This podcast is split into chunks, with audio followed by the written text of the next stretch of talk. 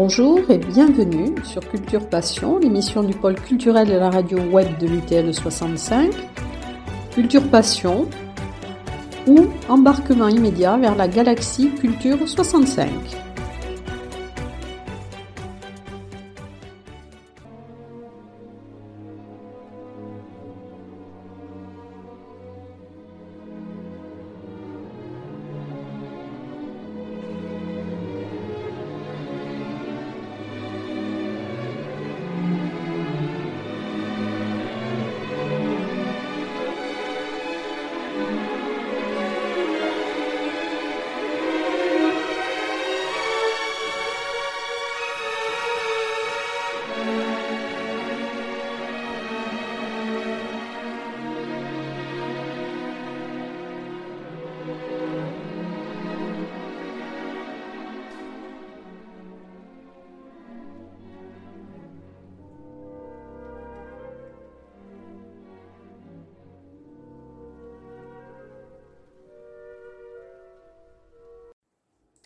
Dans Culture Passion, aujourd'hui, je reçois Bernard Montfort. Alors, ce n'est pas la première fois que nous nous voyons. Je crois que la dernière euh, interview remontait à Pagnol à la lettre, euh, quand vous étiez en résidence donc au Paris.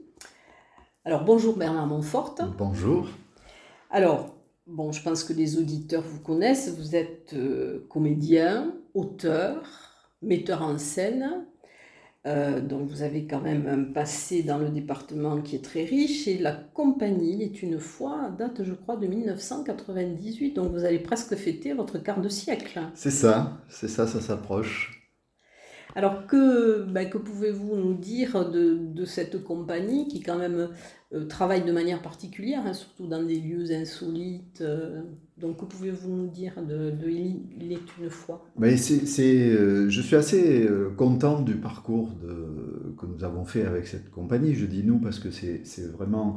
Quand je l'ai créé, c'était pour créer les spectacles que j'avais envie de créer, mais, mais aussi et surtout pour regrouper euh, un esprit de troupe aussi, retrouver un esprit de troupe. Et, c'est pour ça que les comédiens qui travaillent avec moi sont souvent les mêmes. Alors on en a intégré, bien sûr, on en intègre, c'est pas fermé, mais, mais je, je, je, trouve que justement, il y a cet esprit de troupe euh, qu'on retrouve régulièrement dans les spectacles. Et ça, ça me plaît beaucoup parce que malheureusement, on ne peut plus faire de troupes permanentes. Moi, j'aurais adoré, euh, mais là, économiquement, c'est pas possible. Et, là, je retrouve quand même cet esprit, donc ça, c'est bien. Et puis, on a fait des spectacles, comme vous disiez, euh, dans des lieux où normalement il n'y en a pas, euh, comme des restaurants, des, en appartement, euh, dans des châteaux, des abbayes, des parcs, euh, des bateaux, etc. Enfin, à peu près tous les lieux où, où, on peut imaginer des spectacles, on, l'a fait. Alors il y a donc ce, cette partie euh, théâtre. Euh, bon, ça peut s'apparenter un petit peu puisque vous jouez un rôle pendant le Tour de France, c'est le rôle de Henri IV. Voilà. Et donc cette année, vous avez refait un tour un peu plus dans des conditions normales. Oui. Vous représentez dans le Béarn. Exactement. Et alors, qu'est-ce que, enfin, qu'est-ce qui vous a décidé euh, à accepter? Parce que ça prend quand même toute une partie de l'été. Oui, c'est ça, c'est euh, pratiquement tout le mois de juillet, hein, bien sûr. Mais euh, pourquoi j'ai accepté? Parce que, bon, d'abord, c'est Jacques Pédonta qui me l'a proposé, qui est le maire de Las et qui est conseiller départemental, que je connaissais puisqu'on avait fait euh, un spectacle au château de Las en 2003-2004. Euh, mais quand il m'a proposé ça, euh, il m'a proposé donc d'être le personnage d'Henri IV, de faire, euh, d'être sur la caravane du Tour, mais aussi de faire les plateaux télé, les interviews, tous les, médias, toutes les rencontres avec les médias, et donc d'incarner ce personnage. Alors, pourquoi j'ai dit oui? Parce que d'abord, j'aime bien les choses un peu folles, les, les, les, défis un peu comme ça. Euh, et puis surtout parce que je suis un amoureux du vélo depuis toujours, du Tour de France. J'ai toujours suivi ça euh, à la télé, bien sûr. Et je rêvais de faire le Tour de France de l'intérieur. Mais en tant que comédien, je ne pouvais pas imaginer le faire. Euh, et puis Jacques m'a proposé ça. Et j'ai dit oui tout de suite, bien sûr. Et, je ne regrette pas parce que d'abord, c'est une aventure humaine incroyable. Et puis, j'ai rencontré des gens aussi que j'aurais certainement jamais rencontrés, que ce soit des, des personnalités ou d'autres, des anonymes, je dirais, du Tour de France. Qui, et, et, ça, moi, c'est ce qui m'intéresse aussi dans le, dans le travail, c'est les aventures humaines aussi, les rencontres. Oui, ça doit être une expérience euh, assez intéressante. Oui, oui, oui c'est, alors c'est fatigant, bien sûr, parce que c'est trois semaines euh, euh, non-stop avec des, des, amplitudes horaires assez importantes, mais c'est, c'est très agréable. Puis d'aller à la rencontre du public, et puis aussi un personnage attachant, Henri IV. C'est un roi. Peut-être que Louis XIV, j'aurais pas pris autant de plaisir, mais Henri IV, c'est quand même quelqu'un qui a, qui est d'abord qui était proche du peuple, et puis, euh, et puis qui, a, qui a fait des choses, ne serait-ce que l'édit de Nantes, rien que pour ça, c'est magnifique. Bon, c'est très bien. Alors maintenant, le Tour de France passé, ça va être bientôt la rentrée. C'est déjà la rentrée. Mais il y a eu aussi alors un, projet euh, avec l'agglomération Tarbes-Lourdes-Pyrénées qui souhaite donc une itinérance culturelle. Mhm. Et donc vous avez eu ce, vous avez présenté ce projet de Cyrano assassiné. Oui, c'est ça. C'était un appel à projet donc, auquel euh, nous avons répondu et j'ai proposé donc une de mes spécialités, c'est-à-dire les enquêtes policières interactives. Bon, j'en ai fait de, nombreuses dans des lieux, justement, comme on disait tout à l'heure, euh, différents, insolites. Et là, euh, itinérance culturelle, ça, prenait tout son sens, puisque euh, nous avons proposé un, spectacle enquête policière interactive, mais qui est itinérant dans le, les villages, puisque ça se passe dans trois villages. la même enquête se passe dans trois villages, donc euh, trois représentations différentes. donc on a fait à Ourdis Côte d'Oussan, on va la faire à Bagnères, à Bagnères, à Gardère, pardon, et, et à Bernac de Batte. Donc Gardère, c'est le 30 septembre et Bernac, c'est le 14 octobre. Voilà, c'est l'après-midi, ça, dure euh, deux heures euh, et demie à peu près. Euh, et c'est donc c'est interactif, le public doit trouver le, le, ou les coupables et en interrogeant, en voyant les scènes et en interrogeant les, les personnages. Et alors vous avez aussi donc deux minutes pour la gloire, qui je crois en ce moment va être représentés donc, euh, dans, plusieurs, dans plusieurs lieux. Alors pourquoi cette, euh, cette particularité aussi des enquêtes policières interactives Alors ça a une histoire. Donc quand j'étais à, Marseille, puisque je suis marseillais j'y ai vécu pendant une trentaine d'années, mes, mes 30 premières années, euh, j'étais un, enfin je suis toujours un amoureux des jeux de société. On jouait beaucoup avec d'autres comédiens aussi, des amis comédiens. Et on jouait notamment un jeu euh, détective conseil, Sherlock Holmes détective conseil, qui est un jeu pas vraiment de plateau, mais où on doit mener une enquête euh, proposée par Sherlock Holmes. Et, donc on passait des nuits à, travailler là-dessus. Je dis travailler parce que c'est vraiment un travail de chercher les coupables. Et puis en tant que comédien, on se disait, mais pourquoi on ne ferait pas ça en vrai quoi? Au lieu de le faire sur, autour d'une table, on le ferait dans un château, dans un lieu clos, etc. Et donc on avait, on avait déjà euh, imaginé, pris un scénario de, de ce jeu euh, qu'on avait fait pour des amis euh, lors d'un anniversaire dans une villa. Et ça avait bien fonctionné. Puis moi je suis allé au Québec et, et j'ai vu que nos amis québécois le faisaient en restaurant, les soirées meurtre et mystère. Et donc avec six comédiens dans une salle de restaurant qui jouaient les personnages d'une affaire policière. Je suis rentré, j'ai dit aux copains, bon, on va monter ça. Euh, ma compagne euh, a écrit un premier scénario, mais on ne savait pas grand-chose de tout ça. On mm. en avait vu un, c'est tout. Et, et, ça a marché. alors, on avait un, restaurant qui était un peu ma cantine quand j'étais euh, étudiant à Marseille, une pizzeria.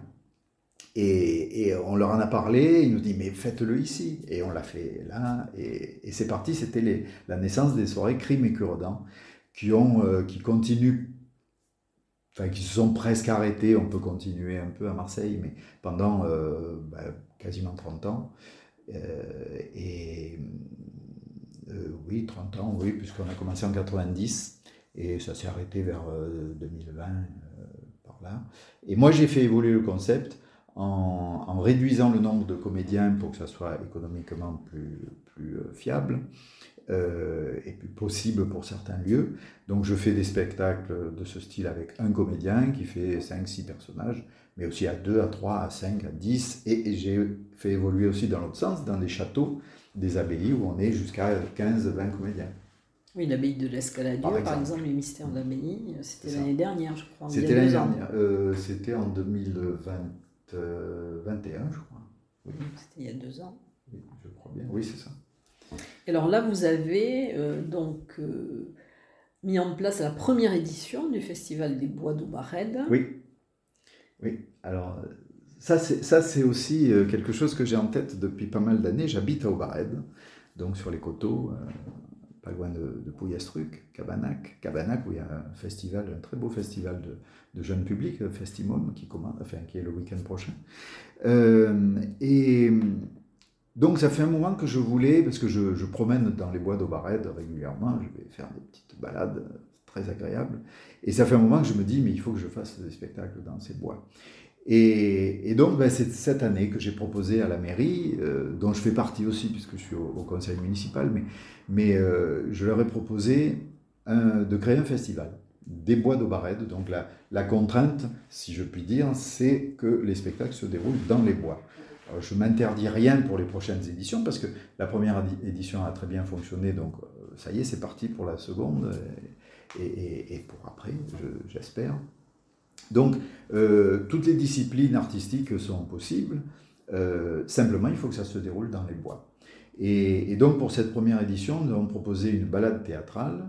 Euh, donc, c'est une petite balade d'une heure et quart, une heure vingt, qui ne nécessite pas un entraînement particulier. C'est pas une randonnée, c'est une balade, vraiment. On marche un peu, mais pas énormément. Et nous sommes, enfin, le, public est accompagné par un guide qui est une comédienne, Monique Huet, euh, et qui, guide avec une petite histoire un peu magique, euh, etc., bon, euh, qui guide les spectateurs, et sur un parcours jalonné de scènes. Donc les gens vont s'arrêter et découvrir des scènes de notre répertoire. donc, sans trop dévoiler, parce que c'est il y a un bossu. Vous, vous, allez y venir. Oui, il y a un bossu à un moment. Vous allez y venir certainement, puisqu'on le joue au Haras de Tarbes le 23 septembre. Euh, avec une petite différence, bien sûr, puisqu'on n'est pas dans les bois, mais on est dans le Haras. Donc l'histoire de la guide sera un petit peu différente, mais les scènes seront les mêmes. Il y a des surprises aussi. Donc c'est notre répertoire. Donc euh, les, les, les, spectateurs qui nous suivent euh, connaissent notre répertoire. Mais il y a des surprises quand même. Donc ça sera intéressant. C'était intéressant et ça a très bien fonctionné en, août, euh, fin juillet. Euh, non, non, août, je me trompe. Août, 11 et 13 août, on a, on a fait ça. Et, et les, les, habitants d'Aubarède qui sont venus euh, ont été ravis, les spectateurs qui venaient d'ailleurs aussi, et la mairie est très contente. Enfin, c'est une belle réussite. Vous avez eu combien de spectateurs à peu et On a eu plus de 250 spectateurs sur deux jours. Et bon, avec des jauges à 50, puisqu'on limitait pour, pour que ça soit dans de bonnes conditions, donc on est, on est très, très content du résultat. Et alors c'était des gens d'Aubarède, mais il y avait des gens extérieurs aussi. Beaucoup, beaucoup d'extérieurs, des touristes, euh, beaucoup de touristes, donc, mais aussi des, des habitants de jusqu'à à Pau. Les gens sont venus de Pau, de Lourdes, de Tarbes euh, et des alentours, bien sûr, d'Aubarède. Et au Hara, on a dit vous avez dit que ça serait dans le 23 septembre. Mhm. Donc il y aura trois représentations. Il y a trois représentations, oui, à 10h30, 15h euh, et 16h30. Donc avec une variante dans, le, dans le scénario. Alors est-ce qu'il est plus difficile d'écrire justement ce genre de scénario? Est-ce qu'il y a une grande part d'improvisation puisque le spectateur interagit? Euh, Alors dans, dans la balade théâtrale, non. Parce que, enfin, il interagit un peu. Mais ça, je ne dis pas pourquoi, mais vous, le verrez dans la première scène. C'est un peu interactif, mais, mais euh, pas comme les enquêtes policières. Les enquêtes policières, c'est vraiment interactif. Et dans l'écriture, il y a, une mécanique. Bon, ça fait 30 euh, ans que j'en écris, donc ça va, je commence à la maîtriser. Mais il y a vraiment une mécanique pour que les indices arrivent euh, petit à petit, et on ne livre pas tout d'un coup. Et, et, dans l'écriture, c'est une alternance de scènes jouées comme au théâtre euh, par les comédiens et de temps de recherche où le public va interroger les personnages et, pour essayer d'avoir des indices justement. Et c'est là que les personnages doivent, doivent livrer un certain nombre d'indices, mais euh, au temps de recherche 1, ils doivent en livrer certains euh, qui ne doivent pas livrer, enfin, et, autant de recherche 2, ils doivent en livrer qu'ils ne doivent pas livrer autant de recherche 1. Enfin bon, c'est un peu euh, compliqué pour nous. Dans l'écriture, c'est pas facile, justement, ça. Et puis, le travail avec les comédiens est important. Et l'improvisation, bien sûr, est primordiale, parce que le public peut poser absolument toutes les questions qu'il veut. Euh, et là, on est, nous, en tant que comédiens, on n'est pas à l'abri de questions euh, auxquelles on n'avait pas pensé. Et ça arrive à chaque représentation. Mort d'un curé de passage que je joue depuis 2000, je n'ai fait plus de 200 représentations, j'ai encore des questions qu'on m'a jamais posées. Donc ça montre quand même que le cerveau humain est, très riche. Heureusement. Et oui. Alors donc, euh, bon, il y a cette, euh, donc ces nouvelles, euh, ces nouveaux spectacles, mais vous allez aussi, je crois, rejouer Pagnol à la lettre, qui avait été interrompu pendant quelque temps à cause de l'état de santé de Richard Gage. Absolument. Voilà, donc euh, vous allez le reprendre aussi sur le département et à l'extérieur. Oui, euh, oui, oui, puisque ça c'est une très bonne nouvelle. Richard qui était, euh, bah, qui, était malade, qui n'avait pas pu assurer les représentations qu'on avait notamment à Séméac et à Lourdes, il est rétabli, il va très bien, et donc ça, on s'en félicite tous déjà, ça pour lui. Et puis aussi parce qu'on va pouvoir reprendre euh, le spectacle. Euh, donc on va le reprendre à, Lourdes, on va le reprendre à Séméac pour les, le, territoire, mais aussi à Marseille, euh, au théâtre Tourski. donc on est, puis à Pontac aussi. Enfin, on, a pas mal de représentations qui arrivent à partir de novembre, et, et ça c'est très bien. Je suis très content parce que en plus 2024 euh, est une année Pagnol, puisque c'est les, on va fêter les, enfin, commémorer les 50 ans de la mort de Marcel Pagnol. Donc on est content de jouer euh, du Pagnol ou d'évoquer la, vie de ce, de ce merveilleux auteur. Oui, parce qu'il y a eu d'autres pièces plus classiques, justement, de, Pagnol, que vous avez interprétées avec Il est une fois? Oui. on a commencé par Marius, euh, et puis ça avait bien marché, donc on a, on a fait Fanny César, et puis Naïs aussi, qui tourne encore, qui va tourner encore. Euh, j'espère, parce que c'est un très beau spectacle.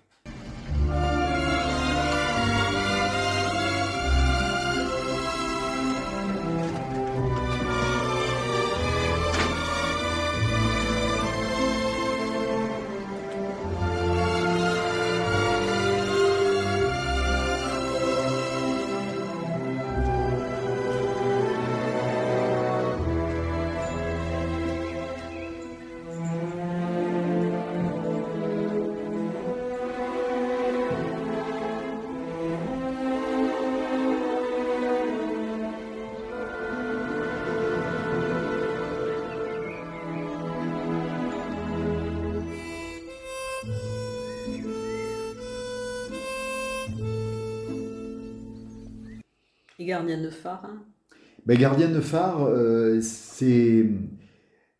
Moi, c'est un spectacle que j'aime beaucoup. Alors, c'est pas parce que je l'ai écrit, mais euh, j'ai une tendresse pour ce spectacle. Et je regrette un peu que qu'on ait été obligé d'arrêter. Enfin, il ne tourne plus pour le moment. Mais j'ai bon espoir de, de, repartir sur une tournée, euh, notamment en Bretagne. Puisque l'histoire se passe euh, dans le phare de la Vieille, euh, dans le Finistère, à Pointe du Raz. Et voilà, donc j'espère qu'on va reprendre ce spectacle parce que c'est lui aussi un très beau spectacle qu'on peut jouer n'importe où, euh, puisqu'on est en autonomie complète. Et ça, c'est un, avantage aussi, je trouve, pour jouer justement dans des lieux. On a joué au pied du phare de Belle-Île, c'était magique. c'était il y a deux ans. Et au Paris, vous aviez un plateau tournant. Oui, c'est ça, on a un plateau tournant, un plateau de 3 mètres sur 3 euh, qui tourne avec une, petite structure pour la lumière. Euh, donc on est vraiment en autonomie et le public est sur trois côtés. Et donc le plateau tourne, on n'a jamais la même vision euh, de la scène, suivant où on est placé. Et, ça, je trouve ça... Et puis on est, très proche, le, public est vraiment très proche de, des comédiens. On a l'impression, c'est ce que nous disent les spectateurs, euh, on a l'impression d'être dans le phare avec vous. Et ça, c'est génial parce que le phare, un phare, c'est tout petit. Euh, c'est 3 mètres sur 3, c'est à peu près la dimension de, euh, des pièces d'un phare. Et donc, c'est vrai que le public qui est avec nous, ça, ça me plaît beaucoup dans l'écriture. C'était un peu ce que je voulais.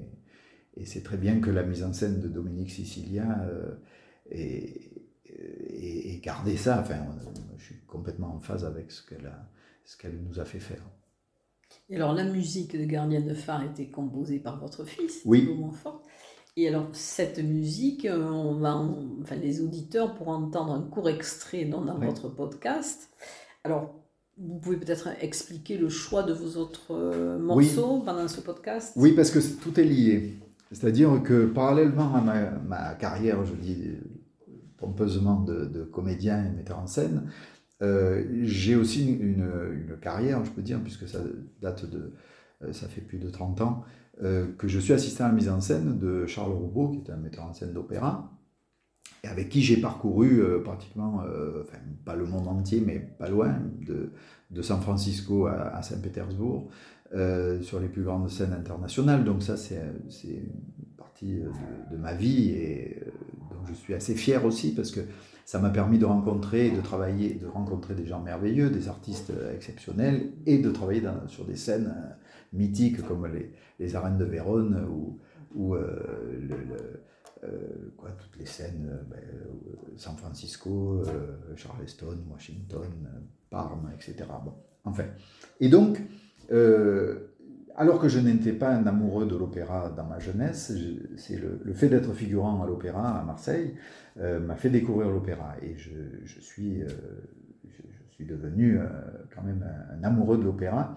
Et un opéra qui me plaît particulièrement, c'est Péléas et Mélisande.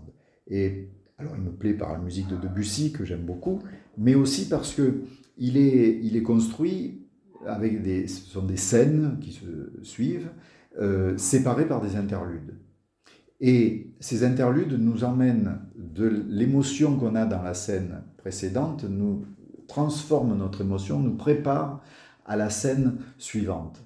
Euh, et ça, je trouve ça merveilleux. Et, je l'ai utilisé d'ailleurs, les spectacles que j'ai écrits, que ce soit euh, Étienne Delarue, Gardien de phare ou, Les Durs à cuire, des spectacles sur scène, je veux dire, ont toujours été sur cette construction-là, avec des scènes, des tranches de vie, séparées la plupart du temps par des interludes. Euh, et, des interludes musicaux. Et donc, c'est pour ça que j'ai choisi un extrait de, de Péléas, un des interludes. Euh, après, j'ai choisi aussi un extrait de La force du destin euh, de Verdi parce que euh, parce que c'est une superbe musique Verdi, mais aussi c'est parce que Jean-Claude Petit, qui a fait la musique de Jean de Florette, a utilisé le thème de la force du destin notamment dans le début de toute l'ouverture, on va dire l'ouverture pour prendre un terme d'opéra, l'ouverture de Jean de Florette, c'est ça l'arrivée du car, enfin je me rappelle, et c'est le, premier film, après la trilogie de, de, Rému bien sûr, tout ça, mais le premier film récent que j'ai vu quand j'étais jeune à la sortie de, de Jean de Florette, et qui m'a bouleversé, et qui m'a, j'étais déjà amoureux de, de Pagnol, mais je crois que c'est ça ça a mis euh, encore plus d'amour de Pagnol et c'est ça qui m'a donné envie de jouer du Pagnol après. Voilà. Donc, et, quand mon fils, quand j'ai proposé à mon fils de faire la musique de Gardien de phare, qui était construit, euh, comme je disais, euh, avec des scènes séparées d'interludes, je lui ai proposé ça et je lui ai, lui aussi est amoureux de Debussy et il a créé des musiques qui sont, qui collaient parfaitement à l'esprit de Gardien de phare et à cette ambiance. Et Dominique Sicilia qui a fait la mise en scène, donc a gardé quasiment toutes les musiques qu'il avait proposées, euh, qu'il a modifiées légèrement, euh, surtout en temps et, peut-être parfois en énergie un peu, euh, pour que ça colle au, spectacle. Et je trouve, alors c'est mon fils, je ne suis pas objectif, mais je trouve que c'est une musique qui est très belle. Elle était très belle, oui. J'en ai le souvenir, elle est très belle. Merci pour lui. Et alors donc, euh, il y a aussi, euh, vous avez dans une autre vie, dirais-je, monté les Trois Mousquetaires hein, au cirque à Gavarnie, euh, dont vous avez une connaissance du, du scénario et de, ce, de ces personnages. Et je crois que le, dernier film qui est sorti, Les Trois Mousquetaires, ne vous a pas du tout emballé.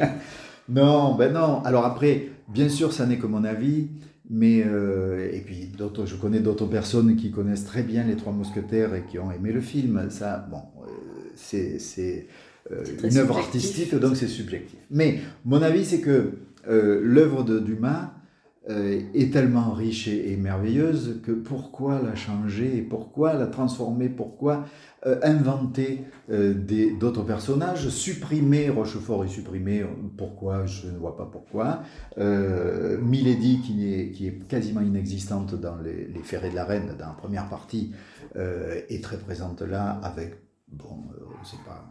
c'est Enfin, moi, j'ai, non, j'ai pas aimé le film par rapport à ça. Le film est bien fait. enfin, les cascades, alors, on a l'impression qu'ils ont des mousquets.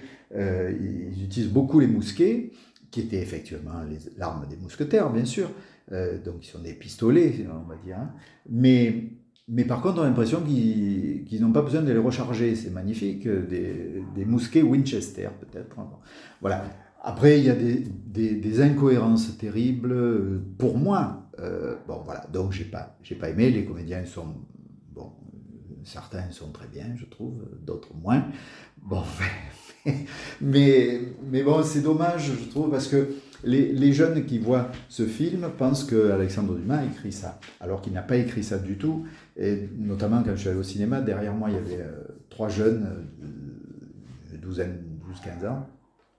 Dès que le film a été terminé, je leur ai dit euh, surtout, lisez l'œuvre d'Alexandre Dumas pour avoir véritablement l'œuvre euh, originale, parce que, parce que ça n'a finalement pas beaucoup de rapport et moi je la trouve beaucoup mieux. Pourquoi, pourquoi Portos devient euh, bisexuel par exemple? J'ai rien contre les bisexuels, mais pourquoi d'un coup on met ça pour être en phase avec la tendance actuelle qu'il faut il faut qu'il y ait un quota de, euh, de noirs, d'homosexuels, de, enfin, ça veut dire quoi? Moi ça je comprends pas. Je comprends pas cette tendance actuelle et elle me dérange beaucoup. Voilà. Euh, alors, c'est très bien qu'il y ait des, Dans des œuvres originales, on peut très bien mettre des, des bisexuels, tout ce qu'on veut, moi, c'est pas le problème. Mais pourquoi le mettre là dans une œuvre où ça n'a aucun sens? Euh, D'ailleurs, c'est juste, c'est furtif, euh, c'est juste pour être en phase avec la tendance actuelle. Voilà, c'est tout. Pour dire, ben, vous voyez, on a fait ça. Aucun, aucun intérêt pour moi. Mais c'est vrai qu'en ce moment aussi, il y a beaucoup de choses, justement, par rapport aux trois mousquetaires, hein, puisque le Parvis aussi va, euh, va proposer des, représentations en épisode, euh, au mmh. Hara, justement. Et puis, c'est vrai qu'en ce moment, on voit beaucoup sur certaines chaînes, effectivement, tous les trois mousquetaires qui ont été tournés. Donc, c'est vrai que c'est un peu dans le dans l'air ambiant. Je ne sais pas pourquoi. Peut-être qu'on a besoin de retrouver des héros mais c'est très bien. Moi, je suis, je suis un amoureux des films de KPDP et il y en a beaucoup qui sont très bien, qui étaient très bien, avec des gens comme, euh, bien sûr, Jean Marais ou, euh, euh, mince, son nom m'échappe, qui faisait la Gardère, euh, Jean Pia, ou bon, il y en a eu beaucoup. Mm. et puis récemment avec Daniel Auteuil aussi, plus récemment du moins, Vincent Pérez, etc. Bon, voilà, c'est très bien. mais je, moi, je, ça me dérange toujours quand on transforme une œuvre euh, originale. Pourquoi ne pas faire un film sur les mousquetaires? On peut faire un film sur les mousquetaires euh, où on invente tout ce qu'on veut, euh, mais, mais, sans déformer une œuvre qui, est, qui a plus, qui a plus à, prouver sa, sa valeur. Gérard Barré aussi était un beau, Gérard Barré, bien sûr. Un beau d'Artagnan. Bien sûr, absolument. Il correspondait bien au personnage. Alors, votre première actualité, donc, ça va être le, le Hara. Oui, le 23 septembre. Ensuite, donc, Gardère avec Cyrano assassiné. Quand vous avez proposé euh, pour ces, ces, ces projets d'itinérance culturelle, on vous avait donné un cadre ou c'est vous qui avez choisi ce que vous alliez, euh, ce que vous alliez présenter comme projet? Mais il y avait trois thèmes à respecter, enfin du moins en respecter un des trois. Euh, donc un personnage de la littérature, un personnage historique de la littérature, euh, le roman, bon, moi c'est Cyrano, euh, le romantisme dans les Pyrénées, et le troisième, je ne me rappelle plus. ah, je ne me rappelle plus le troisième. Mais voilà, donc il y avait ces thèmes-là. Et itinérance, il fallait bien sûr que ça soit sur trois lieux différents. donc ça, c'était... Enfin, prendre le mot itinérance dans ce sens-là. Moi, je l'ai pris aussi dans le sens de, de l'itinérance dans le village, dans, dans, le lieu où on jouait, puisque c'est, on joue dans plusieurs lieux du village, enfin, des villages. Oui, c'est pour amener aussi la culture peut-être dans des. Oui, il fallait aussi que ça euh, soit des villages, dans des villages, euh, voilà. enfin, qui étaient moins habitués à voir des spectacles. Bien sûr, bien sûr, c'est, ça. C'est ça. C'était une contrainte aussi, enfin une contrainte. Pour moi, ça n'en est pas une, mais, mais euh, il fallait que ça soit dans des petits villages et, pas dans des, des, grandes villes comme Lourdes ou Tarbes. Je crois que c'est une, politique actuelle de mais très bien. décentraliser la culture mais c'est très bien. et, la mener sur certains lieux. Mais bien sûr, et on voit, on l'a fait à Ourdis, Côte d'Oussan, qui est quand même pas, enfin, qui, est, qui est assez euh, retiré, je veux dire, euh, il faut y aller exprès, qui est un très joli village d'ailleurs, on était très bien accueillis, et, le public a répondu et est venu. Euh, et on voit au Barred, qui n'est pas un lieu habituel de spectacle, à part quand Gilles Fortier faisait ses, cabarets équestres au centre équestre, mais le public est venu, donc le public se déplace. Le public se déplace, si on lui propose quelque chose d'intéressant, il se déplace dans les petits villages. Et, c'est très bien, je trouve. C'est peut-être aussi le fait que ça soit un peu en plein air aussi. Euh, oui, bien sûr. bien sûr. Ça peut ne se faire qu'à certaines saisons, bien sûr. Absolument. Et là, par exemple, si euh, euh, s'il faisait mauvais temps. Il y a un report le lendemain. Report le lendemain pour, pour le 23 septembre et au Hara, mais aussi au, à Gardère et à Bernac, report le lendemain, si, si on a mauvais temps. Et alors, quel va être ensuite votre. Est-ce que vous avez déjà des projets euh, en cours? Alors, y a, oui, il y a des projets, mais euh, je ne vais pas en parler, enfin certains, je ne vais pas en parler pour le moment parce que c'est vraiment euh, l'état de projet. Bon. Mais je suis en train déjà de travailler sur l'édition 2024 de, du Festival des Bois d'Aubared avec plusieurs pistes, mais je reviendrai vers vous pour vous en parler parce que là, rien n'est fait encore. Mais, mais je veux. L'objectif, là, c'est aussi de surprendre le public. Euh, c'est-à-dire, pour le Festival des Bois d'Aubared, euh, je me suis. J'ai décidé que. Euh, ça serait, il y aurait toujours, il y aura plusieurs spectacles. Donc là, il n'y en avait qu'un, mais un festival normalement c'est plusieurs spectacles, donc il y en aura plusieurs à partir de 24. il y aura forcément une balade théâtrale parce que le public a beaucoup aimé, euh, les retours qu'on a eus sont excellents et les gens nous disaient ah c'était super vraiment de ce principe de balade théâtrale, c'est vraiment très sympa. On sait que ça marche beaucoup à Marseille avec Pagnol justement les randonnées Pagnol dans les collines de Pagnol, mais là ce sont vraiment des randonnées où on parcourt moi, j'ai fait La femme du boulanger, j'ai fait en tant que spectateur. Hein. Euh, y a, je crois qu'on fait 13, 12 ou 13 km à pied quand même. Donc, euh, c'est une vraie. C'est sur la journée. bon, là, moi, je ne veux pas faire ça pour le moment. Euh, je ne sais pas si je le ferai un jour d'ailleurs, mais là, c'est une balade théâtrale. Donc, ça, il y, en aura une, forcément. Et puis, il y aura d'autres choses. ça peut être, comme je disais tout à l'heure, je m'interdis rien, de la musique, de du, chant, euh, du cirque, tout ce qu'on peut voir en, termes de, euh, de spectacle euh, pourra être présent au Festival des Bois de Barrette. C'est très bien en tout cas d'avoir des projets. Je crois que c'est nécessaire. On est obligé, nous, on est, obligé. Eh bien, écoutez, je, donc, lorsque vous aurez un peu plus défini que vous voudrez en parler surtout, eh bien, une antenne vous sera ouverte. C'est gentil. Comme chaque fois. En tout cas, merci Bernard Montfort pour ce, pour ce temps consacré à l'interview. Ben, merci à vous, c'est toujours euh, très agréable.